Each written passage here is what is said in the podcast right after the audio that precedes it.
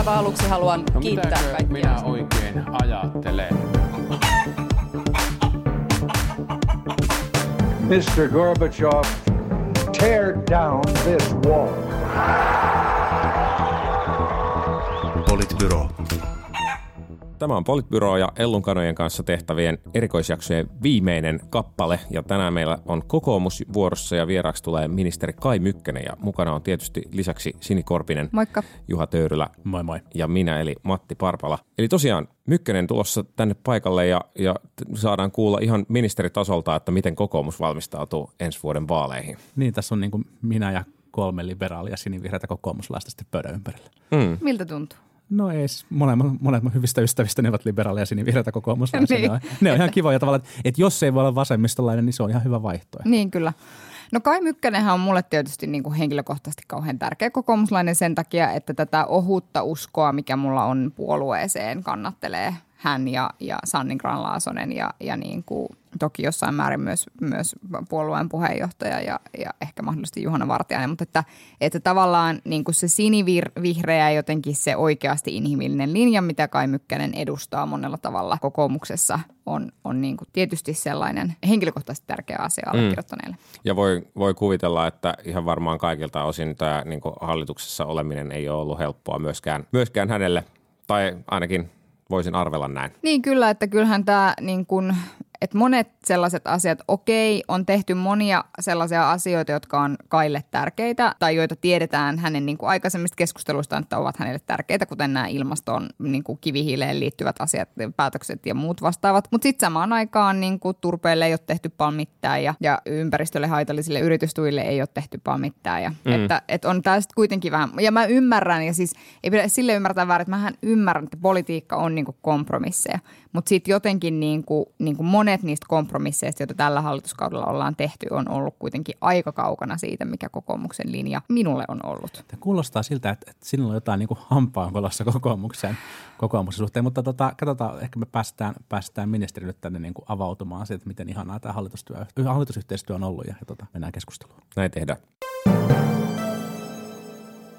Meillä on saatu studion vieraksi ministeritason aineesta, eli Kai Mykkänen. Tervetuloa, ihan mahtavaa saada sut mukaan. Kiitos, kiitos. Nyt täytyy ensimmäisenä kysyä veikkausta, että, että kokoomuksen puoluejohto uudistui ehkä tasa-arvoisemmaksi kuin koskaan aikaisemmin noin niin kuin naisedustuksen joukosta, mutta mitä veikkaat, milloin kokoomus saa ensimmäisen naispuheenjohtajan?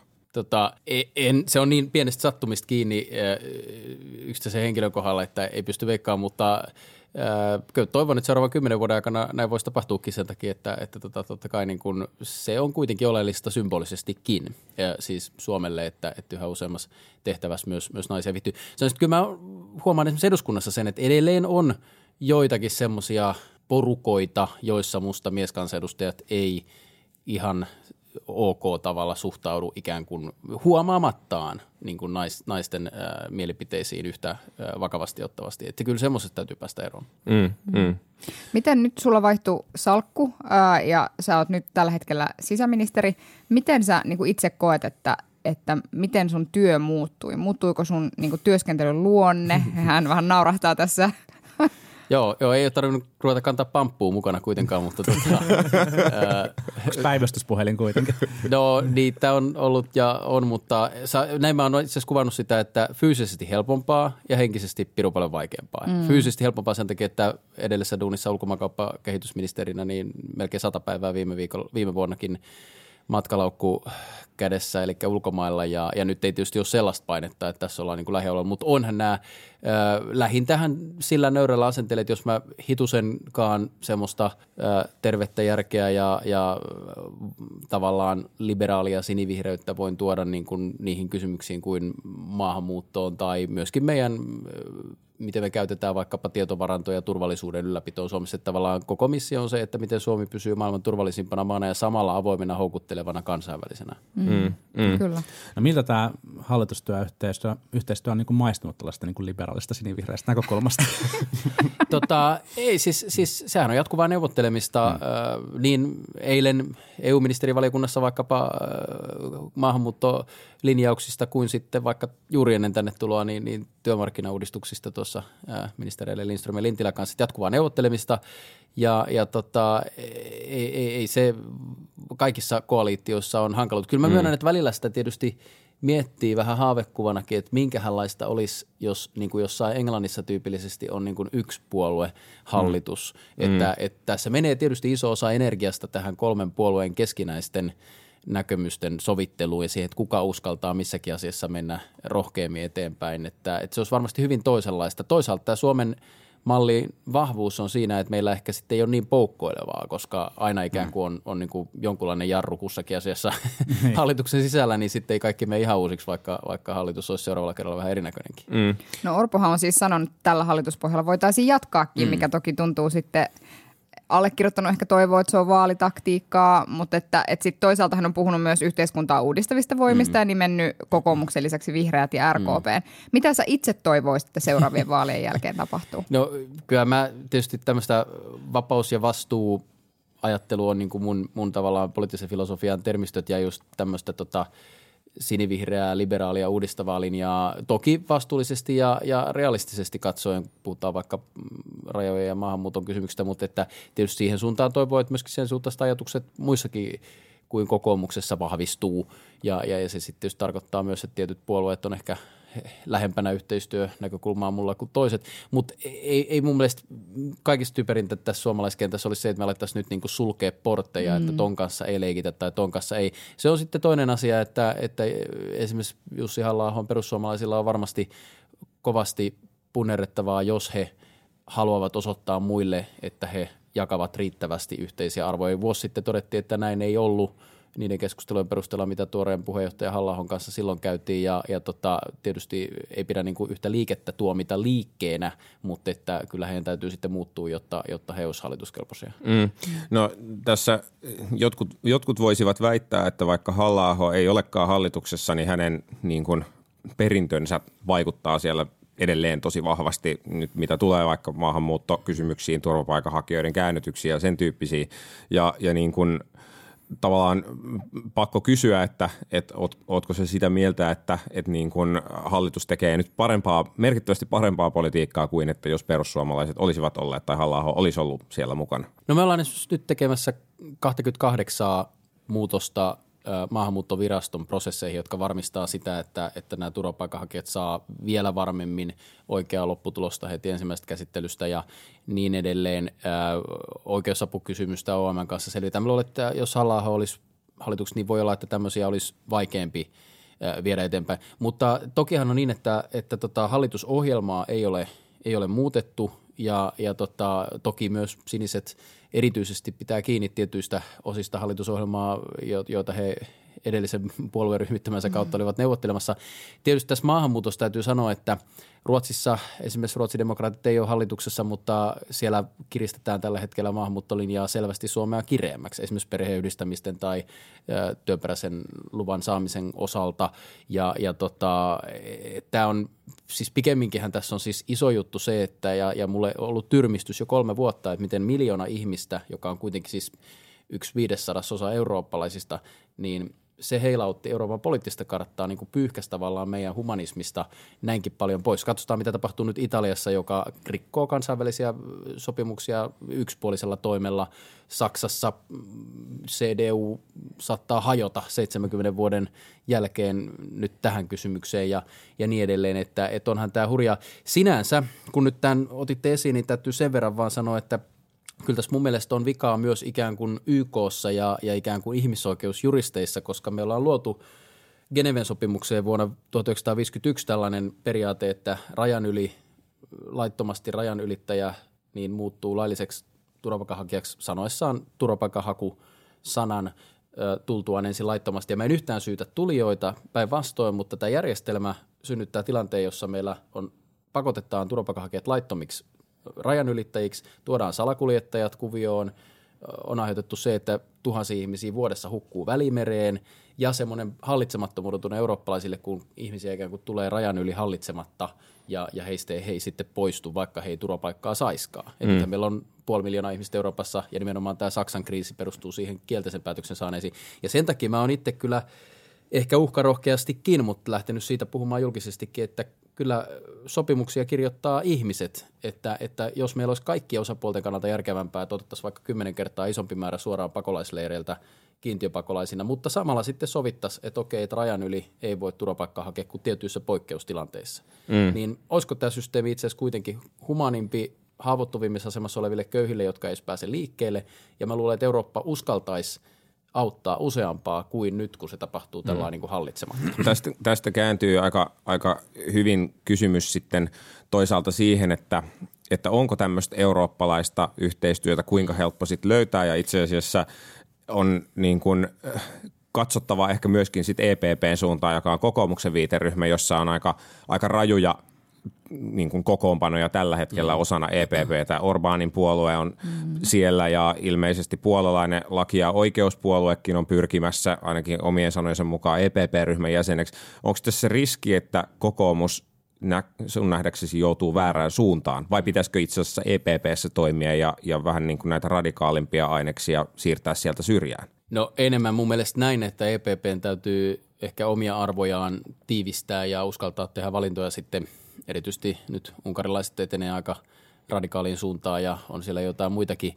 Ja, ja se on tietysti kysymys ennen kaikkea sitten meppiryhmälle, että mä en ole niissä keskusteluissa ollut suoraan mukana ja uskon kyllä, että siellä, siellä esimerkiksi Henna Virkkunen ja Sirpo Pietikäinen ja Saruma ja muut, niin kyllä varmasti tätä pohtia ja ajattelee samansuuntaisesti.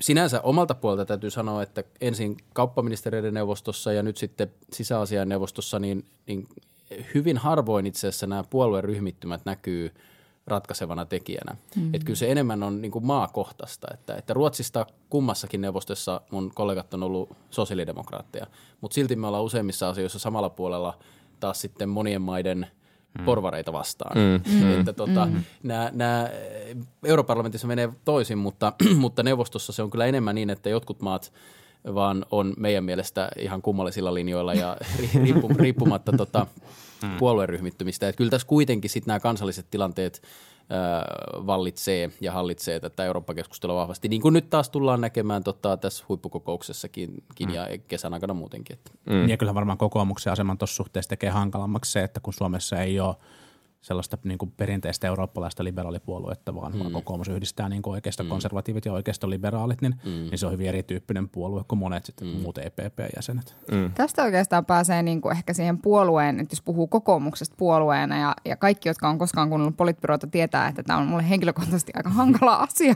mutta että jotenkin tavallaan tämä niin kuin kokoomustahan jollain tavalla halkoo niin kuin toisaalta siis ehkä tämä sosiaalireformistien mm. ja sitten toisaalta niin kuin aika kovien niin kuin, äh, niin kuin tavallaan jotenkin perinteisten liberaalien välillä ja sitten toisaalta niin kuin markkinaliberaalien ja sitten toisaalta niin kuin ehkä tällaisissa arvokysymyksissä niin kuin myös sillä toisella akselilla, että, että meillä on niin kuin voimakkaasti arvoliberaaleja ihmisiä ja voimakkaasti arvokonservatiivisia ihmisiä. Mitä sä itse niin kuin, uskoksä, että, että tässä ajassa, jossa, jossa ehkä se oikeisto-vasemmisto-akseli on jollain tavalla menettämässä merkitystään ja ehkä nämä arvokysymykset nousee ihmisille äänestyspäätöstä tehtäessä tässä niin kuin keskeisempään rooliin, niin uskoksa, että kokoomus pystyy tavallaan jatkamaan tällaisella seinät leveällä ja katto korkealla tyyppisellä ajattelulla vai uskoksa, että tämä niin kuin tavallaan sisäinen ää, ää, tavallaan jako jollain tavalla niin kuin vielä ää, radikalisoituu? Äh, niin ja sama varmaan haaste tässä konservatiivisuuden ja vapaamielisyyden välillä on, on esimerkiksi sosiaalidemokraattisella puolella luulisin aika, aika pitkät ja keskustella myös, että vihreät ehkä on siinä, siinä niin kuin varmaan yksituumaisempia. Joskin niin kokoomuksessa mun mielestä siis ensinnäkin se perussuuntahan nyt Petteri Orpon kokoomuksessa ja toki myös, myös Alex Stubbin kokoomuksessa on ollut nimenomaan niin kuin vapaamielisyys ja vapauden ja vastuun tavallaan korostaminen ja, ja musta tuntuu, että kyllä tämä siihen suuntaan niin kuin myös sukupolvien kehityksen takia pääsääntöisesti niin kuin kulkee, vaikka nuorissakin löytyy, löytyy toki myös, myös sitten ehkä semmoisia, joita voidaan konservatiiveiksi kutsua. Öö, siis puolueethan on vähän sairaita öö, rakennelmia sen takia, että tavallaan ei ole olemassa yleensä intohimoisia poliitikkoja, jotka, jotka ajattelisivat vain yksulotteisesti, vaan on niin kuin kokemustensa ja ö, ajatustensa moniulotteisia luojia ja, ja ainahan nämä on vaan niin kuin tiettyyn, mutta jos, jos sitten taas katsotaan näiltä arvokartoiltakin yleensä sitä, että mihin suuntiin niin kuin vaikka nelikenttinä tai kolmeulotteisestikin ihmiset sijoittuu, niin kyllä nyt kuitenkin useimmiten vasemmistoliittolaiset hyötyy jostain suunnasta ja kokoomuslaiset jostain suunnasta. Mm. Että kyllä tämä niin kuin jollain tavalla toimii, vaikka onkin historian tuote tämä meidän puoluejako. Että, ja enkä ole tuosta nyt sitten ihan varma, että korostuuko arvot uudella tavalla verrattuna materialismiin – Kyllä se mm. vaan, jos ajatellaan sote-uudistusta tai verotuksen tai sosiaaliturvan kysymyksiä, joka mm. tulee olemaan seuraavalla vaalikaudella keskeinen, niin nämä on kuitenkin aika ytimessä, veikkaisin suurimmalle osalle äänestäjiä, että miltä se näyttää se oman elämän edellytykset materiaalisesti, mitä ne poliitikot siihen tarjoaa. Toki sitten tämmöiset niin kuin arvokysymykset joillakin ja monella, ja onneksi heijastelee, koska se on sitä – myöskin semmoista uskoa ikään kuin hyvän oikeutukseen oman etiikan kannalta, mitä ihmisissä pitäisi enemmänkin olla kuin kyynisyyttä. Mutta, mutta e, e, en mä ehkä allekirjoita tota, että että olisi nyt selvää, että ikään kuin siirrytään materialistisista kysymyksistä mm. kohti arvokysymyksiä. Kyllä nämä tulee olemaan molemmat koko ajan läsnä. Että. No kokoomus on ollut yhtäjaksoisesti oikeastaan hallituksessa yli 10 vuotta ja, ja pitkään aikaan 2003-2007 oli ainoa hallitus, missä ei, ei ole oltu – mitä, mitä sanot, olis, auttaisiko kokoomus, me oli RKPn kanssa tästä juuri keskustelua, että oliko hyvä olla oppositiossa välillä vai ei. Mitä mieltä sä oot? Tekisikö kokoomukselle niin kuin, äh, niin kuin linjojen etsimisen tai, tai jollain muulla tavalla niin kuin hyvää olla oppositiossa välillä? Oppositiossa on tietysti helpompaa sekä puoluejohdon niin kuin käyttää energiansa siihen oman puolueen linjojen etsimiseen ja sitten pystytään tekemään sitä vähän niin kuin vapaina siitä – yhteensovittamisesta hallitustyön kanssa, koska ei kukaan halua hallituksen ministerinä puhua yhtä ja sitten puolueensa edustajana toista, eikä siitä niin kuin tuliskaan mitään.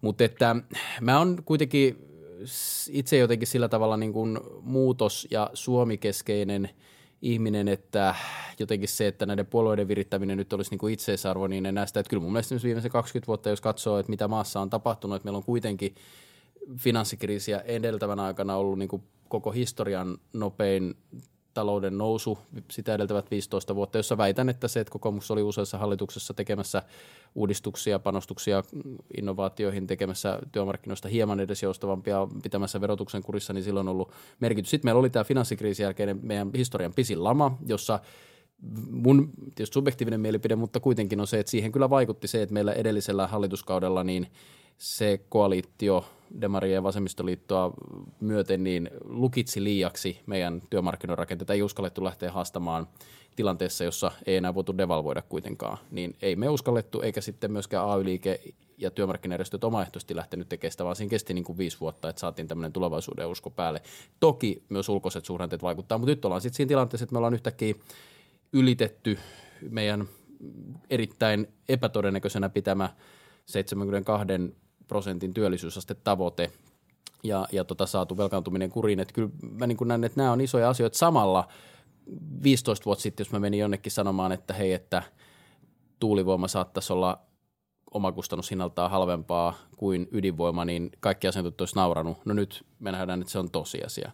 Ja, ja Suomessa ajoin läpi itse voimakkaasti hallitusohjelmaan sitä, että, että kivihiilikielto 2030 ja fossiiliöljyn käytön puolittaminen on nyt, nämä on siellä sisällä ja, ja tota, vaikkapa valiolla kävin tällä viikolla, niin heillä oli slaidissa kiintotähtenä hallitusohjelman tavoite lannan 50 prosentin prosessoinnista 2025 mennessä, joka siis vähentää vesistöihin päätyvää maatalouden kuormitusta vahvasti. Eli, eli tämän tyyppisiä niin kuin järkeviä ympäristövastuuta, talouden dynamiikkaa, eteenpäin vieviä asioita, me itse esimerkiksi pidän niin kuin kiintotähtinä politiikan. Kyllä me on saatu aika paljon niitä kuitenkin eteenpäin tämän kaiken niin kuin ahdistavan – ja välillä itsellekin turhauttavan niin kuin, tavallaan mutapainin keskellä. Että ei mä niin kuin jättäisi yhtään hallituskautta pois. Kyllä väittäisin, että Suomi olisi hieman, hieman latistavampi maa, jos kokoomus ei olisi ollut hallituksessa. Mm. Mm. No nyt kun kuuntelee, kun katsoo puoluekokouksesta, että minkä tyyppistä keskustelua siellä käytiin, katso Petteri Orpon puhetta, on kuunnellut häntä mm. ää, niin kuin muuallakin ja sitten itse asiassa niin kuin katsonut, minkä tyyppisiä lausuntoja hän on antanut, niin jotenkin tuntuisi, että kokoomuksella on nyt semmoinen vahva ikään kuin mahdollistamisen kela ja, ja jotenkin semmoinen mm. hashtag saa tehdä tyyppinen mm. kela, jossa yrittää jotenkin vapauttaa ihmisiä tekemään mm. asioita. No niin sitten samaan aikaan me kuitenkin tiedetään, että on olemassa sellaisia rakenteellisia asioita, jotka johtaa siihen, että ihmisillä joko on tai ei ole mahdollisuuksia mm. tehdä jotain. Me tiedetään esimerkiksi varhaiskasvatuksen vaikutuksesta sosioekonomisessa, heikommassa sosioekonomisessa asemassa olevien lasten niin kuin mahdollisuuksiin tulevaisuudessa. Ja sitten kuitenkin kokoomus on ollut hallituksessa, joka leikkaa tämän tyyppisistä asioista, niin onko se vähän niin kuin falskia puhua tavallaan toisaalta siitä, että, että vapautetaan ihmiset tekemään asioita ja sitten kuitenkin ehkä jollain tavalla leikata niistä vapausasteista, mitä ihmisillä tosiasiallisesti on? No ensinnäkin se, että neljä miljardia leikattiin suoria valtion menoja tällä kaudella, niin se on musta ollut, ollut erittäin vastuullista ja myös vaikkapa varhaiskasvatuksen kannalta ja koulutuksen kannalta järkevä teko, jos katsotaan sitä, että missä ollaan niin kuin 2025. Että me ollaan nyt juuri ja juuri saatu velkaantuminen niin kuin katkaistua edes hyvällä talouden kasvuun saattamisella ja näillä leikkauksilla. Viime kaudellahan ei leikattu. Mutta toki leikkausten kohteellakin on niin kuin Kyllä, väliä. ja sitten tullaankin just siihen, että toki jos, jos yksin oltaisiin päätetty, niin oltaisiin vielä vaikeampia valintoja tehty jo muiden palveluiden ja tulonsiirtojen kohdalla ja, ja panostettu nykyistä enemmän koulutukseen, innovaatioihin, mutta kompromissihan tässä tehdään ja myöskin täytyy ymmärtää, että ei, ei ne olisi ollut helppoja valintoja. Että ymmärrän hy- hyvin kyllä, kyllä miksi, miksi tota, muiden puolueiden vaikutuksesta päädyttiin tämän kokoisiin koulutusleikkauksiinkin kun, kun, oli niin kuin olisi vastuutonta olla koko pottia tekemättä. Mutta sanotaan, että kyllä mun mielestä esimerkiksi Sanni Granlaasonen on tehnyt kyllä erittäin ansiokasta työtä tämän kauden aikana esimerkiksi sen trendin eteen, että meillä tämä varhaiskasvatuksen arvo sivistykselle ja kasvulle ymmärretään. Mutta täytyy itse sanoa omaltakin kohdalta, että neljä vuotta sitten vielä, vaikka mulla on yhdeksänvuotias poika, joka on jo kahdeksan vuotta ollut varhaiskasvatuksessa, niin, tai nyt tietysti koulussa, mutta ennen, ennen, ennen sitä, niin, niin en mäkään niin kuin hahmottanut sitä sillä tavalla niinkään, että, että sillä nyt olisi suurta merkitystä, että miten pedagogisesti pätevä ympäristö se on tai näin poispäin, vaan että se on tärkeää, että se on turvallinen paikka ja mahdollistaa aikuisten työnteon. Mutta että kyllähän tässä nyt vahvasti maailmallakin tulee koko ajan tuloksia, mutta myöskin Sannin toiminta on mielestäni tuonut Suomeen sen tavallaan jopa kyseenalaistamattomaksi melkeinpä sen faktan, ettei meillä juuri muut kuin Timo Soini enää kyseenalaista sitä, etteikö päiväkodissa äh, saa hyvät valmiudet myöhempään elämään paremmin kuin, kuin jos on, on pelkästään kotona. Ja, ja luulen, että se tulee näkymään seuraavassa hallitusohjelmassa oikeastaan aika lailla riippumatta siitä, mitkä puolueet on, on hallituksessa ja, ja tällä tavalla tämmöisen trendin luomisessa, niin esimerkiksi Sanni on tehnyt musta kyllä tärkeän työn. Mm. Me ollaan puhuttu tässä sarjassa itse aika paljon konservatismista ja niin kuin suomalaisesta konservatismista ja, ja, ja sitä on toisaalta osa ollut kokoomuksessa, mutta se ehkä porukka on ollut jollain tavalla niin kuin, ei, ei niin kuin ainakaan, ainakaan vallassa, mutta et, et sitten on ollut keskusta ja keskustassa sitä selkeästi niin kuin näkyy, mutta sitten on, on niin kuin pienempiä puolueita, perussuomalaiset, nyt siniset ja, ja, ja, ja KD.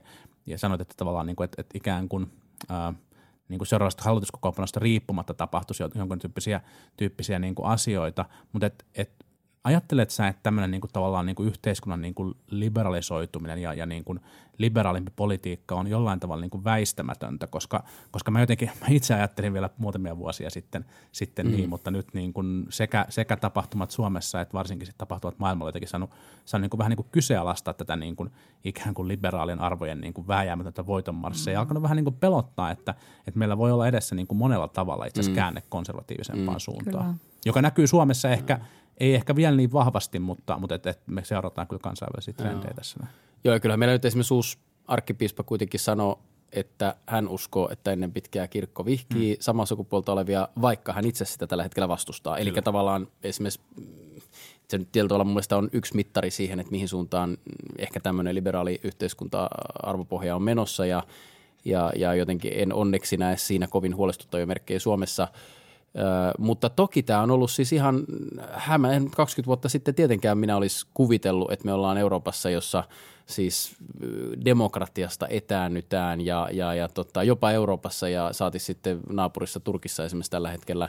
Että onhan tämä ollut ihan hirveän järkyttävää. Tai sitten, että vakaat demokratiatkin esimerkiksi reagoi näin voimakkaasti tämmöiseen tota, pakolaisuuden aika maltilliseen lisääntymiseen, jossa toki on korjattavaa, niin kuin aluksi sanoin, mutta että et se tapa, niin kuin, jolla aletaan suhtautua, jakaa niin vuohiin ja lampaisiin ihmisiä ja, ja ollaan kiinnostumattomia heidän kohtaloista, niin se, se on mun mielestä kertoo vaan sitä, että kuinka sisältä me ollaan kuitenkin edelleen se pienlauma eläin, joka, joka stressitilanteessa alkaa ajatella vaan sen oman pienen laumansa etuja, niin, niin se on ollut kyllä muistutus meille, että vaikka me ollaan niin kuin sekunnissa tota, ja tätä lähetystäkin voi kuunnella vaikka Naurusaarilta, hmm. niin, niin tota, se ei kuitenkaan ole tuonut meille oikeasti semmoista niin globaalia solidarisuutta, eikä myöskään poistanut sitä, mitä mä pidän ehkä kaikista huolestuttavimpana, että ihminen kuitenkin – luonnostaan aliarvioi yli kymmenen vuoden päässä olevia asioita. Et vaikka mm. meillä toki onneksi tämä mm. ympäristötietoisuus on parantunut ja meillä on varsinkin, niin kuin on 20 vuotta toitottanut kaikkialla, että kyllä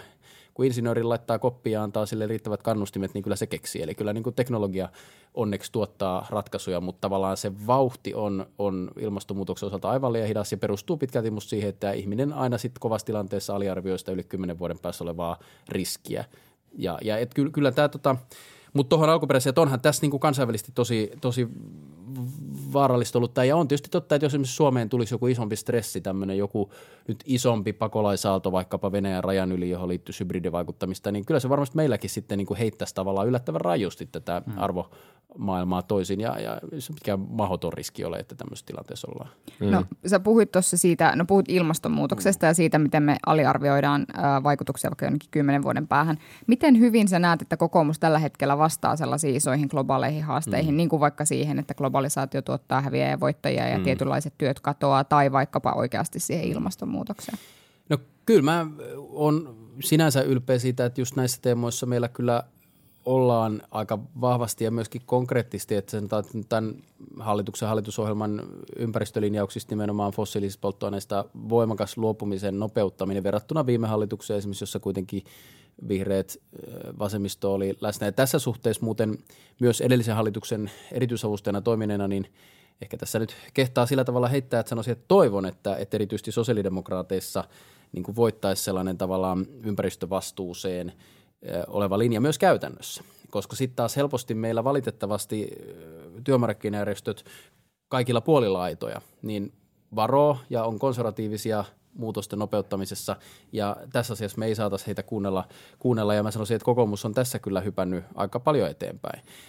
Globalisaation ja, ja työn murrokseen, joka meillä, mä luulen, että se toivottavasti on myös se seuraavan vaalikauden iso liima, että toivottavasti tästä sote-uudistuksesta päästäisiin nyt niin kuin seuraaviin asioihin. Ja, ja tota, kyllähän se tuossa vaikkapa äsken itse asiassa yhdessä neuvottelussa, kun mietittiin näitä nuorten määräaikaisia työsuhteita ja todettiin, että itse asiassa niistä koulutusta vailla olevista alle 25-vuotiaista, jotka ei ole töissä eikä koulussa, niin suurin osa ei ole myöskään työmarkkinatuella, kun ei ole sitä hakeneet, vaan pelkästään toimeentulotuella ja me itse asiassa nykyvälinein päästä mitenkään heidän aktivointiin kiinni. Ja tämähän on esimerkiksi absurdi tilanne, että tavallaan meidän pitäisi, ei voi olla niin, että toimeentulotukea voi nuori oppia käyttämään niin, että ei edes yritä päästä töihin tai koulutukseen. Joka nyt enkä syyllistä jälleen heitä, vaan että esimerkki siitä, että meidän täytyy löytää tapa, jossa niin kuin kaikki tekeminen tavallaan on kannattavaa, kannustettavaa ja se tuntuu myös siltä. Eikä voi olla niin, että, että tulee takaisin perinnät päälle, jos sä lähdet tekemään jotain keikkaa – laillista keikkaa niin kuin, niin kuin ollessasi muutoin vailla työtä tai, tai näin. Ja, ja tämmöisen asenteen muuttaminen, varsinkin kun meillä on totta, että niin kuin, töitähän tulee aina olemaan. Ja, ja itse asiassa 95 prosenttia niistä töistä, joita sata vuotta sitten tehtiin, niin on hävinnyt. Mutta ei se ollut mikään ongelma, vaan valtava siunaus, että ne – raskaat kyntöhommat käsin tuolla on, on hävinneet ja ihmiset on päässyt niin tuottavuutta nostaviin ja koulutusta vaativampiin töihin. Mutta se, että se tuottavuuserot yksilöiden välillä tulee tietysti kasvamaan, jos koneet tekee niin kuin kaiken, mikä voidaan rutinoida ja, ja ihmiseltä ostetaan oikeastaan niin kuin luovuutta. Mm. Ja tässä suhteessa tietysti koulutus on avain, se on ihan totta, mutta se ei riitä yksinään. Tämä on se niin kuin ammattiyhdistysten perusvastaus koulutuksella, mutta kyllä se myös tarkoittaa sitä, että meillä pitää niin kuin tukea tavallaan – pienipalkkaisen työn reiluutta sillä tavalla. Ja tämä on mun mielestä semmoinen ehkä iso dilemma myöskin vasemmistolle ja ammattiyysliikkeelle, että tavallaan luulisi, että tietystä kulmasta katsoen se pienipalkkaisen työn tukeminen sosiaaliturvalla olisi nimenomaan niin kuin solidaarista. Mutta sitten mä ymmärrän toki, että siinä on sitten se ristiriita tämän sata vuotta jatkuneen etoksen kanssa, että – pienipalkkaisen työn pitää olla sen verran hyvin maksettua, että se itse kannattaa itse mm. eikä saa tulla mm. niin halpatyömarkkinoita. Mutta jos me ollaan tässä tuottavuuserojen kärjistymisen maailmassa kuitenkin kiihtyvästi automatisaation takia, niin voi olla, että se osittain se valinta on sit siitä, että, että meillä onkin 100 000 ihmistä enemmän työttömänä, mm. jos me ei hyväksytä sitä pienipalkkatukea. Mm.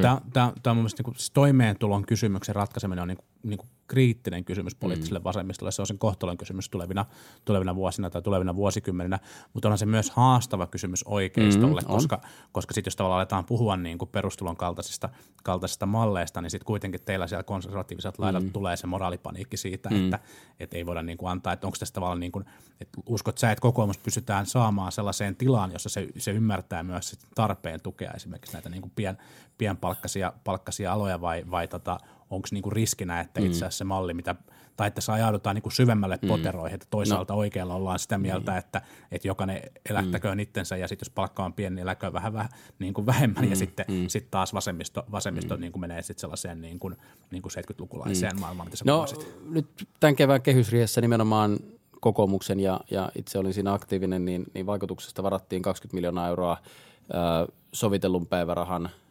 kokoaikakiellon poistamiseen – joka liittyy juuri tähän dilemmaan, miksi se onkin hankala kysymys, että jos siinä ei ole sitä 80 prosenttia työpäivästä maksimia, niin sit siitä tulee tavallaan myös pieni palkkatuki. Mutta siinä esimerkiksi mun mielestä on isompi ongelma, että tällä hetkellä syntyy tilanteita, jossa sitten sulla tulee takaisin päälle, jos työkkäri tulkitte, että sä oot tehnyt yli 80 mm. pinnasta päivää. Mutta tosta, että kyllä mä luulen, meillä siis tällä hetkellä, kun meitä työmarkkinapolitiikkaa ennen kaikkea linjaa, niin kuin tietysti puheenjohtaja Orpo ohella, niin, niin Vartijasi Juhana, minä ja erinäinen muu porukka. Kyllä me kaikki ollaan yhtä mieltä siitä, että tarvitaan niin sosiaaliturvaa ja työn yhdistämistä. Toinen kysymys on tietysti sitten, mä luulen, että seuraavissa hallitusneuvotteluissa varsinkin, jos vihreät on siellä erityisesti, niin tullaan puhumaan paljon niin vastikkeellisuuskysymyksestä. Ja kyllähän mm. me lähdetään siitä, että me ei voida niin alhasta sosiaaliturvaa Suomessa alkaa rakentamaan, etteikö siihen liittyisi ongelma siitä, että osa saattaa haluta jäädä mieluummin sosiaaliturvalle – ja olla tekemättä töitä. Ja sen takia on niin kuin kohtuullista, että se on, mä oon itse puhunut jo neljä vuotta sitten vaalikampanjan aikana niin kuin vastikkeellisesta perustulosta. Että tavallaan mun mielestä se perustulon ydin on se, että se ei katoa, jos sä rupeat tekemään. Että se, sen pitää mm-hmm. olla kannustava siinä mielessä, että sä et voi menettää rahaa, jos sä oot aktiivinen.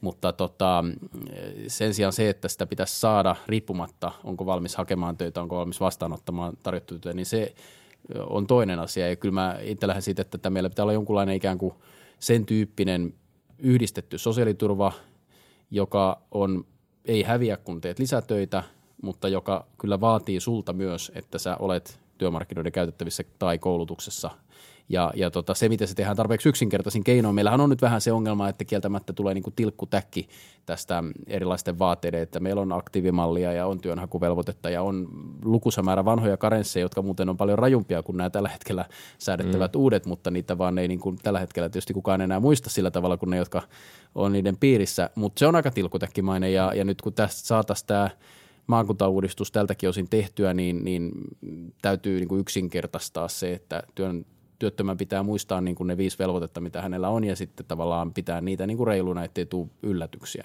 No kokoomus, tota, jos sä ajattelet, että kokoomus nyt vaikka voittaa vaalit ja ollaan seuraavassa hallituksessa. Niin mitä, käy. No näinhän käy. Niin mitä, Katsotaan nyt vielä.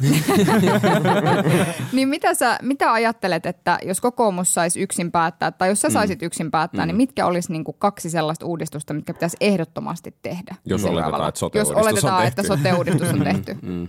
No kyllä se tämä perusturva äh, reformi, johon meillä siis nyt myös tehdään tietysti pohjaa, että meillä on valtakunnallinen toimihanke, eli toimeentulon uudistushanke, josta tarkoitus on, että ja meillä on kuitenkin nyt sukset enemmän samaan suuntaan isoissa puolueissa kuin mitä on ollut vuosikymmeniin tässä asiassa. Että siinä on niin kuin edellytyksiä punnertaa siitä, siitä sellainen, että meillä olisi oikeasti neljän vuoden päästä sosiaaliturva paljon yksinkertaisempi, kannustavampi, selkeämpi.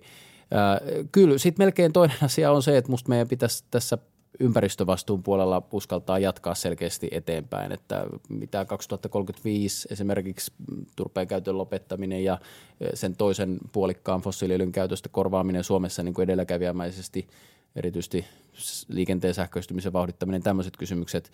Et kun tämä sosiaaliturva liittyy tähän koko meidän työllisyysasteeseen, että ihmisiä pelastetaan pitkäaikaistyöttömyydestä ja sitten taas ympäristövastuu liittyy siihen, että meillä vielä – 30 vuoden päästäkin olisi, olisi tota hyvä elintila, niin, niin tota, nämä on melkein ne oleellisimmat asiat. Mm. Mm. No miten, miten tähän vaalivoittoon nyt päästään? Nyt jos katsoo mm. julkista keskustelua, niin, niin demareilla on ehkä ollut hieman ylioten niin kuin avaustensa kautta, jota sitten kokoomus on niin kuin kilvan lähtenyt torppaamaan, mutta, mutta mitkä on ne kärjet, joilla joilla sitten demarit tässä ehkä kahden kaupaksi päätyvässä vaalitaistelussa sitten voitetaan. Niin, se, se aina... Mä teen muistiinpanoja tässä. Joo. kerro, kerro ihan vapaasti. Joo, en, en tiedä siitä sillä lailla, mutta että kyllä se musta, että kokoomuksen pitää pystyä osoittamaan olevansa niin kuin, vastuullinen ja, ja empaattisesti ymmärtää. Ja, ja niin kuin mä uskoisin, että useimmat meistä kokoomusta ajattelikin, että ajatellaan sitä, että miten ihmisillä olisi hyvä olla, miten ihmiset pystyy toteuttamaan itseään vapaasti, mutta otetaan vastuuta heistä, joilla on vaikeampaa vastuuta ympäristöstä ja, ja semmoinen niin positiivisen yhteistyön kautta rakentava, rakentava puolue, joka kuitenkin sitten mä luulen, että se mihin mikä kokoomuksen epiteetissä on vahvaa ja esimerkiksi mullekin erittäin tärkeä syy, miksi mä oon kokoomuslainen alun perinkin, niin on se, että me katsotaan asioita myös niin kuin realistisen vastuullisesti, että mitä ei, ei niin kuin syödä enemmän kuin tienataan siis valtion piikkiin ja, ja, ja niin edelleen, että et kyllähän se on niin semmoinen beissi, mutta meidän pitää siihen rakentaa sit rohkeita uudistusta, jolla tehdään Suomesta kannustava ja ympäristövastuullinen. Sitten tietenkin yksi iso asia varmasti, mistä puhutaan ja toivottavasti puhutaan ennen vaaleja myös on, on, on koulutus ja innovaatiot, että on aivan samaa mieltä siitä, että, että tällä kaudella on olisi ollut parempi, jos olisi piirun verran enemmän leikattu muualta ja vähemmän koulutuksesta ja ensi kaudella musta on välttämätöntä, että me panostetaan lisää koulutukseen ja innovaatioihin, tuotekehitystukiin, jotta niin kuin Suomi on ykkösrivissä sitten maailmassa. Kuulostaa siltä, että sillä rakennus vihreisiin päin on jo aloitettu. niin, niin. Näet sä, että, näet sä, että tota, Jallis Harkimohan tässä kritisoi, mm. kritisoi niin kuin keväällä vahvasti – vahvasti tota, ilmeisesti entistä puoluetta erosi ainakin eduskuntaryhmästä, mm. en tiedä, onko eronnut, eronnut puolueesta, mutta tota, näet sä, että tämä liike nyt voi olla jollain tavalla teille, teille haaste vaaleissa? Mm. Siis en tiedä varmaan, jos on näkyvä nimi jossain vaalipiirissä ehdolla, niin, niin siellä varmaan vie jonkun verran ääniä – mutta mulle on kyllä jäänyt vähän hahmottomaksi. Mä oon Jungeri Mikaeli ja Jaleksen kanssa jonkun sanan tästä kyllä vaihtanut liikennytistä ja kun musta ne arvot, mitä he kirjoittaa, esimerkiksi tämä ilmastoherätys, niin siis valitettavasti herrojen Harkimo ja Junger kanssa mä en ole vuosien varrella yksissäkään keskusteluissa nähnyt heidän innostuvan ilmastoherätyksestä. Ja jos tämä liike nyt, nyt sit saa edes heidät kaksi innostumaan tästä ilmastoasiasta, niin, niin ehkä se on hyvä, että, että on liikettä. mutta, mutta että musta se ei ole oikein ollut mitään uskottavaa muutosagendaa ja ehkä tämä on jäänyt myös itse asiassa aika vähälle tässä julkiskeskustelussa nyt sen huhtikuun alun jälkeen, jolloin he tämän, tämän perusti, että, että saappi nähdä, että jos tämä jää siihen, että joidenkin pienten – paikkakuntien yksittäiset sitoutumattomien erityisliikkeet liittyy tähän, niin, niin se ei ole ehkä sitä, mitä taas sitten he lähti tekemään. Mm. Oliko siinä Jalleksin kritiikissä noin muuten, niin oliko siinä jotain sellaista, mikä osui maaliin ja jotain, mikä on ehkä herättänyt sit kehittämään puolueen toimintatapoja? Ei ollut, koska siis ja sanotaan aika suoraan sen takia, että musta kun me ollaan eduskuntaryhmässä oikeastaan aika yksimielisesti oltu vähän tyrmistyneitä siitä, kun kaikki näkee, että nimenomaan Petteri Orpon vahvuus on ollut keskustelevuus, lähestyttävyys, ihmisen ottaminen tasavertaisesti. Ja siis voitte kysyä keltä tahansa kansanedustajalta, niin ovat samaa mieltä. Ää, ja vanhemmat konkarit, niin kuin vaikka Kanerva Ike ja Salolainen muistelee, että 20 vuoteen ei ole ollut yhtä osallistavaa, kun Jallis on nimenomaan kritisoinut tätä keskustelemattomuutta. Paljon mielenkiintoisempia kritiikin aiheita on mun mielestä Elina Lepomäellä eh, siitä, että miten politiikka on liikaa urheilujoukkuemaisuutta, jonka allekirjoitan, että meillä helposti muodostuu itseisarvo siitä oman joukkueen menestyksestä, vähän niin kuin urheilu, urheilupiireissäkin. Ja, ja tota, se on meillä niin kuin demokratian sisäänrakennettu ongelma, että se johtaa niin kuin ryhmäkantaisuuteen – ja, ja sitten aletaan niin kuin nokitella keskenään. Et joku kyselytuntihan tässä suhteessa ihan hirveä, että siellä niin kuin ihmiset välttämättä omaa mielipidettään sano, vaan ne sanoo jonkun piikin, jonka ne ajattelee, että yhdessä minuutissa saa toista, toista niin kuin loukattua suurin piirtein mm-hmm. julkisuudessa. Ja, ja, ja sehän on niin kuin energiahukkaamista ja, ja sitä vastaan meidän kaikkien pitää niin kuin poliitikkona taistella, että me joka päivä muistutettaisiin toisillemme, että eihän me olla tässä rääkissä sen takia, että saadaan toisiamme kiusata, vaan sen takia, että me uskotaan, että tästä tulee hyvä ja ajatella tekemässä jotain hyvää verrattuna siihen, että olisit jossain yksityisen intressin palveluksessa vaikkapa. Että et tässä niin kuin usein vaan inhimillisesti hämärtyy ja siihen, siihen aina niin kuin sitä on hyvä muistutella, mutta että mä en nyt niin kuin, mun on ollut vaikea tästä Jaleksen kritiikistä saada kiinni, koska siinä nyt jotenkin on mennyt ihan, ihan niin kuin väärin kohteisiin osunut se mun mielestä. Hmm. Sua on niin pyöritelty, vaikka siis Petteri Orpo on puheenjohtaja ja varmasti oikein hyvä sellainen, niin on jo osa on suunnannut katseet siihen, että mitä tapahtuu Petterin jälkeen ja on spekuloitu muutamasta nimestä seuraavaksi puheenjohtajaksi, josta yksi on Antti Häkkänen, Sani Granlaasuisesta on puhuttu ja sun nimeä on siellä pyöritetty myös. No ei tarvitse nyt vastata, että aiotko lähteä kisaan, mutta Saa vastata myös. Saa vastata myös, mutta että ehkä kysyisin jotenkin niin, että, että, että jos olisi sun vallassasi päättää, että mihin suuntaan ikään kuin kokoomuksen toimintaa tai jotenkin poliittista linjaa kehitettäisiin, niin miten, miten sä itse kehittäisit sitä tai mihin suuntaan mm. lähtisit viemään? Niin, mä sanoin, että mulla on siis tämä vapaus ja vastuu on musta semmoinen sanapari, jolla me itse asiassa kirjoitettiin kolme vuotta sitten tota, Johanna Vartiaisen ja Saara Sofia Siren ja Harri Jaskarin kanssa semmoinen pamflettikin, jonka Toivo Paja julkaisi, jossa, jossa nimenomaan sen nimi on Paluu tulevaisuuteen ja siinä niin kuin tätä vähän tämmöistä poliittista filosofiaa esittelee. Että sit, sen niin kuin käsitteiden varaa ja varohkeammin eteenpäin äh, menisin. Äh, omalta osalta mä kyllä ihan rehellisesti sanon, että mä niin kuin, hyvä, jos ikään kuin jaksaa kantaa niitä vastuita ja tehtäviä, missä nyt on. Ja, ja puheenjohtajan paikat on hirvittävän tuulisia ja stressaavia ää, juttuja, että mä niin rehellisesti en, en tota, missään nimessä ole niin havittelemassa tilannetta, jossa olisi, niin että kun se on vähän hassu nähdä välillä jotain kolumneja, jossa niin laskeskellaan, että nyt me varmaan kaikki pelataan näitä puheenjohtajapelejä, niin kyllä täysin vastakkain, ainakin omalta osalta ja veikkaan, että myöskin, myöskin muiden yleensä näissä nimipörsseissä pyörivien osalta ainakin kokoomuksessa, että, että ei meillä ole tietysti minkäännäköistä lähtölaskentaa ei ole, ei ole Petterin kohdalla muutenkaan, eikä, ja sitten nämä spekulaatitkin on niin tietysti hieman – epäinnovatiivisia, kun tässä luettelit meidän ministeriryhmän jäsenistä suurimman osan, osan, että sieltä voi hyvin tulla sitten tilanteet Lehdistö vaihtelee. on lukenut. Tilanteet, kun veikkaa, niin joku osuu Kyllä, kyllä, mutta tilanteet tehtiin vaihtua siihen mennessä moneen kertaan. Ja. Mm, kyllä. Kiitos Kai. Tämä oli oikein mielenkiintoista. Kiva, todella kiva, kun pääsit tulemaan vieraaksi. Ja tämä oli tosiaan siis meidän viimeinen, viimeinen jakso, eli, eli tähän, tähän päätämme ja jäämme odottamaan innolla, että mihin, mihin kulmaan vaaleissa päädytään. Näin teemme. Kiitoksia teille. Kiitos. Kiitos paljon. Siinä oli Kai aikamoista verbaaliakrobatiikkaa, mikä, mikä oli siis sinänsä ihan odotettavissa. Hän on ihan superhyvä esiintyjä. Ja kuten Sini sanoi jo alussa, niin, niin on, on kyllä yksi niistä henkilöistä, jotka pitää ylläpitää omaa uskoa siihen, että kokoomus on ihan hyvä puolue. No, Pitääkö se yllä sun uskoa, Juha, siihen?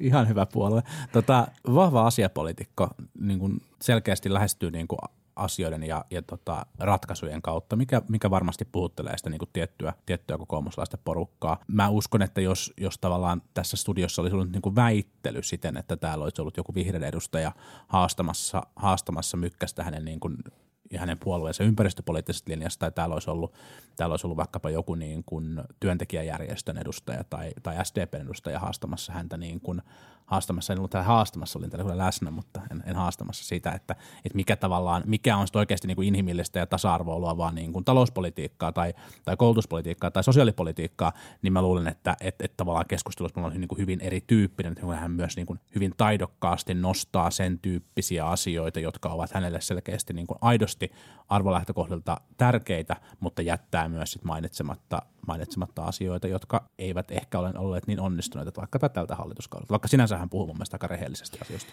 Kysyttäessä tästä niin kuin arvokonservatiivi ja arvoliberaali äh, asetelmasta, niin hän, hän sanoi jotenkin, että kokoomuksessa tämä on asia, jonka ikään kuin aika jollain tavalla korjaa, että eri uudet sukupolvet tulee. Mutta kyllä mun niin kuin, tulkinta on tosi toisenlainen. Okei, johtuen myös siitä, että mä olen tavallaan sukupolvea nuorempi entinen kokoomusnuori verrattuna vaikkapa häneen.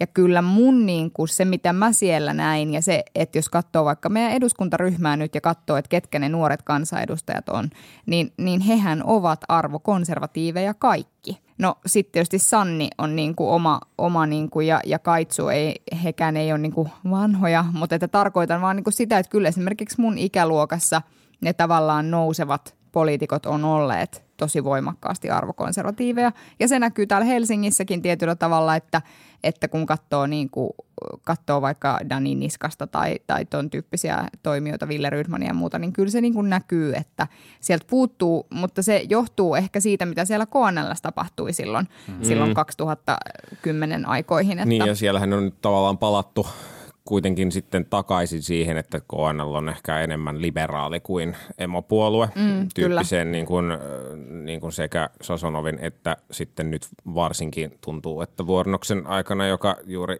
oli isossa haastattelussa, että kokoomuksen pitäisi mennä vihreiden kanssa, kanssa samaan hallitukseen. Se sitten, että, että just, jos nyt sitten kävisi niin, että tämä niin kuin entinen KNLn konservatiivi siipi ottaisi jotenkin vallan myöskin puolueen, puolueen sitten johdossa jossain vaiheessa, niin se musta on mielenkiintoinen kysymys, että vaikuttaisiko se sitten puolueen linjaan. Ja mä epäilen, että se varmaan siis vaikuttaisi, koska niin kun kokoomus on aika kuitenkin silleen, tai no kaikki puolueet, kaikki isot puolueet on aika puheenjohtajavetosia ja mm. niin kuin johtovetosia puolueita. Mm. Ja sitten minkälaisia kerrannaisvaikutuksia sillä sitten olisi, jos yhtäkkiä johto vaihtuisikin enemmän konservatiiviseksi? Vai kävisikö sitten niin, että onko oikeasti kokoomus muuttunut niin liberaaliksi, että semmoinen johto ei kelpaisi? No niin ei, tavallaan sen mm. porukan niin kuin mukana pitäminen on teille joka tapauksessa jollain tavalla tärkeää, koska, koska sitten se, se niin kuin äänestäjäkunta, jotka niin kuin erityisesti etsii niin kuin, niin kuin ympäristö- ja ihmisoikeuskysymyksiä painottavaa niin kuin liberaalioikeistolaista puoluetta, niin ei sitten välttämättä kuitenkaan ole Suomessa niin kuin – ihan hirveän suuri. Ja, ja, ja tavallaan niin kuin, no me ollaan puhuttu tästä aikaisemminkin Sinin kanssa ja, ja, ja mun mielestä niin kuin Mykkänen vastasi nyt hirveän hyvin tähän niin kuin kysymykseen siitä, että, että mikä on tämä niin kuin vanhan niin kuin talouspoliittisen jaottelun suhde tähän niin kuin uuteen mm. niin kuin arvokysymysjaotteluun. Ja mä kyllä kanssa ajattelen niin, että, että itse asiassa niillä, niin kuin, ja oli hauskaa, että hän puhuu tälleen marksilaisittain niin kuin materialistisista Joo. kysymyksistä, mutta että tavallaan sillä, sillä niin kuin jaottelulla – on edelleen niin kuin isolle osalle äänestäjiä niin kuin tosi suuri, suuri merkitys. Se ei ole ehkä se ainut tavallaan niin kuin jakava tekijä sitä poliittisella kentällä, mutta se on edelleen niin kuin tosi merkittävä tekijä. Ja, ja kyllähän se niin kuin näkyy myös sit siinä, että, että tavallaan kaikesta tästä keskustelusta huolimatta tällä hetkellä me spekuloidaan siitä, että tuleeko SDPstä vai kokoomuksesta isoin mm. puolue. Niin, mutta, ei, mutta mun mielestä se ei ole tavallaan, tavallaan se on niin kuin, no joo, Mä en ole ihan varma, että johtuuko se siitä tästä materiaalisesta, materiaalisesta jaosta tavallaan tästä, niin kuin, vai johtuuko Mut se... Niin kuin, mutta mutta tavallaan, jos kuntia, niin, niin, niin, ehkä se johtuu. Ehkä siellä on kuitenkin tavallaan nähtävissä niin selkeät sosiaaliset erot niissä niin niin ja siis, siis se, se, ja, ja sit se, se, mikä ehkä mun kokemus tästä on, niin on vähän se, että et joo, että, että arvo kysymykset on tietysti erittäin tärkeitä, mutta sitten jotenkin ihmisillä on kuitenkin myös sit mukana se sen tyyppinen, että okei, että et niin kun – voidaanko ihan äärettömän paljon vaikka niin kuin loputtomasti vaikka rahaa panostaa tiettyihin asioihin, mitkä on niin kuin tärkeitä ja oikein. Ja sitten siinä tulee niinku tämä kysymys, että, että okei, että kokoomuksessa demarissa on ehkä se, että joo, että allekirjoitetaan se, että nämä asiat on oikeasti tärkeitä ja oikein, mutta sitten pitää vähän muuttaa, miettiä sitäkin, että mikä on se niinku siirtymä nykytilanteesta niinku sinne tavoiteltuun tilaan, eikä se voi tapahtua pelkästään niin, että heitetään rahaa sen ongelman päälle, vaan pitää niinku yrittää miettiä sitä asiaa laajemmin, joka sitten saadaan näyttämään siltä, että se on hitaampaa tai konservatiivisempaa tai mitä milloinkin vähän riippuen. Niin kuin se sit tavallaan niin kuin onkin. Mutta niin kuin se tavallaan voi, onkin, mutta että, että, että sille on niin kuin, että tavallaan se perustelu ei ole välttämättä se, että ei oltaisi arvonäkökohdista samaa mm. mieltä, vaan siitä, että miten siihen arvoon mm. päästään. Mm, kyllä. No sitten tietysti kiinnostavaa on niin kuin nähdä ylipäätään se, että, että mitä kokoomus tulee oikeasti seuraavien vaalien aikana painottamaan ja mistä se tulee puhumaan, koska, koska se, että tavallaan kertoo ai, niin kuin aiemmista saavutuksista, niin se ei ole niin kuin kyllä voittava taktiikka. Että, että se, että sä puhut jostain, kai, kai puhuu aika teoreettisella tasolla, että hän puhuu jotenkin jostain niin kuin kansainvälisistä sopimuksista ja siitä, miten sopimuksia tehdään ja hän puhuu, niin kuin, äh, hän puhuu jostain työttömyys- äh, tai työllisyysasteista ja muista, jotka tavallaan on, siis ne on aivan totta kaikki ja kaikki on hyvää evidenssiä, mutta sitten tavallaan mikä on ikään kuin se tarinallinen viitekehys, mihin näitä asioita niin kuin laitetaan ja sitten tavallaan tämä, niin kuin, että se tulee olemaan niin kuin kiinnostavaa nähdä, että mihin, minkä varaan itse asiassa kokoomus sen oman niin kuin vaaliviestintänsä rakentaa. Mä uskon, että, että niin kuin, tavallaan oli tuossa musta sen tyyppisiä elementtejä, sit, minkä päälle pystyy rakentaa kiinnostavaa tarinaa. Esimerkiksi se, että jos, jos tämä viesti lähtee toistumaan, että molemmin puolin aitaa työmarkkinajärjestöt on väärässä – Kyllä. Ja on joku linja, joka tässä, menee... Tässä kysymyksessä. Tässä kysymyksessä. No mutta et jos ajatellaan, että sosiaaliturvakysymys, uusi työ ja tämän, nämä asiat on niin kuin, jos ne nousee niin kuin kärkeen tässä tulevassa, tulevassa vaalikeskustelussa, niin, niin kyllä se on ihan freesi näkökulma, että molemmin puolin aitaa ollaan väärässä ja että on joku uusi malli, jota pystyy tarjoamaan. Mikä on tietysti myös paljon sanottu ihmiseltä, joka on tullut EKsta Niin, no hän ainakin Kyllä. tietää, että mistä hän puhuu. Kyllä. Jos miettii tätä vaalikautta ja tavallaan sitä, niin kuin mistä, mistä kokoomus pon ponnistaa vaaleihin, niin, niin mun mielestä kokoomus on jotenkin selvinnyt kuitenkin kuivemmin jaloin tästä hallitusyhteistyöstä kuin mitä ehkä alkuun alkuun niin kuin Mitä muut? Ja, ja, ja, ja mitä muut varsinkin. Tietenkin. Kokoomus on esim. et niin- yhdessä koos. Esimerkiksi näin. Ja, ja tota, mutta et, et, et, et, et se niinku isoin haaste ja ongelma liittyy tähän niinku ihmisoikeuspolitiikkaan ja, ja maahanmuuttokysymyksiin selkeästi. Mm. Selkeästi siellä, mutta et, et sielläkin tavallaan on syntynyt se kuva, mikä on varmasti myös totta, että kokoomus hallituksen sisällä jarruttaa sitä tavallaan niin kuin pahinta konservatismia siinä asiassa. Ja, ja tämä ei ole missään mielessä puolustushallituksen politiikalle tässä suhteessa, mutta että tavallaan kokoomus on kyennyt viestimään sen kuvan siitä, että, että he olisivat tässä kuitenkin itse yksin vähän parempia. Samoin, samoin, niin kuin, samoin niin kuin alussa selkeästi oli, niin kuin, oli sitä, että et, et Suomi hakeutui EU:ssa vähän niin kuin väärään jengiin, mutta tämä, tämäkin on tavallaan nyt niin kuin korjaantunut, koska, koska sitten se niin kuin, tavallaan perussuomalaisten sinisten, sinisten niin kuin kaikki jotenkin niin kuin mahdollisuudet puhua tästä niin kuin suli, suli niin kuin sieltä pois. Ja sitten myös niin kuin koulutusleikkauksista on, on itse asiassa niin kuin selvitty. Syntyi tavallaan se keskustelu siitä, että, että vähän niin kuin kaikki leikkas ja, ja sitten tavallaan on myönnetty se, että ei oltaisi haluttu ja nytkin Mykkänen puolusteli sitä paljon sit sillä, että, että leikattiin sieltä enemmän kuin he olisivat halunneet. Ja, ja sitten pakko sanoa, että, että Graan Laasonen, niin kuin jos koulutusleikkaukset huomioon, niin hän on ollut oikeasti aivan mainio – monella mielessä, monessa mielessä niin kuin mainio, mainio ministeri. Hän on niin kuin tavallaan tuonut paljon uudistuksia, tuonut paljon uudistuksia ja, ja tavallaan niin osastolla eri mieltä ja, ja näin, mutta hän on tavallaan hoitanut tehtävänsä niin kuin, niin kuin kunnilla. Että se pohja on, pohja on niin kuin kunnossa, mutta et, et, että kyllä niin kuin tavallaan se niin kuin vapaus ja vastuu ja saa tehdä ei vielä niin kuin riitä, mm. että kyllähän kokoomus tarvitsee konkretiaa siihen, että mitä, ne, mitä he niin kuin lupaavat siitä, että mitä he ovat tekemässä seuraavalla hallitusmakaudella. Niin ja en toki tiedä, että onko tämä nyt vaan niin kuin joku tämmöinen mun niin kuin suuri 30 identiteettikriisi who's talking, mutta että sitten samaan aikaan niin kuin, mä oon vähän eri mieltä ikään kuin siitä, että onko kokoomus nyt onnistunut viestimään tavallaan siitä, että, että me ollaan esimerkiksi jarrutettu kaikkein hulluimpia maahanmuuttolinjauksia, mutta että tavallaan se voi olla totta, totta, että näin on tehty ja, ja, ja siis uskon, että näin on. Ja uskon, että on myös niin, että koulutusleikkauksia oltaisiin tehty vielä enemmän, jos kokoomus ei olisi niin kuin systemaattisemmin niitä vastustanut. Ja, ja kyllähän kokoomukselta on tullut myöskin lisärahoitusehdotuksia esimerkiksi vaikkapa yliopiston apteekeille, mutta sitten, sitten ää, niin kuin joka liittyy tavallaan korkeakoulutuksen rahoitukseen, mutta sitten keskusta on torpannut ne ja näin ja näin.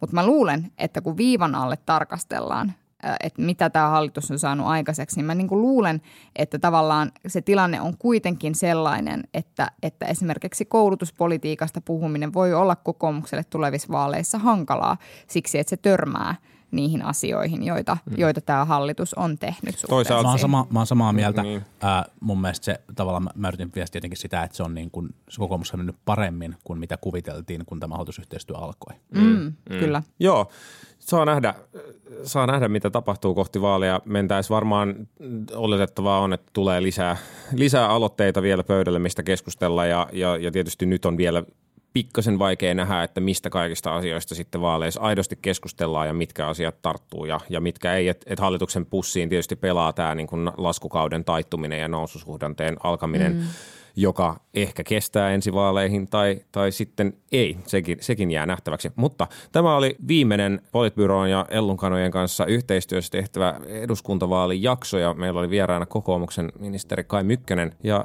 kiitoksia kaikille, jotka on kuunnelleet näitä, tätä meidän erikoisjaksosarjaa. Tästä tulee vielä yksi koontijakso tämän jälkeen, mutta tämä oli viimeinen puolue. Kiitos. Kiitos. Kiitos myös kaikesta palautteesta, mitä ollaan saatu. Ollaan saatu aika paljonkin palautetta näistä eri erikoisjaksoista. Kiitos. Se on ollut tosi kiva juttu. Kansalaispuolue jäi nyt käsittelemättä, sori siitä. Kyllä, ehkä sitten ensi vaaleissa. me ei tiedetty, kenen otetaan yhteyttä. moi moi. Politbyro.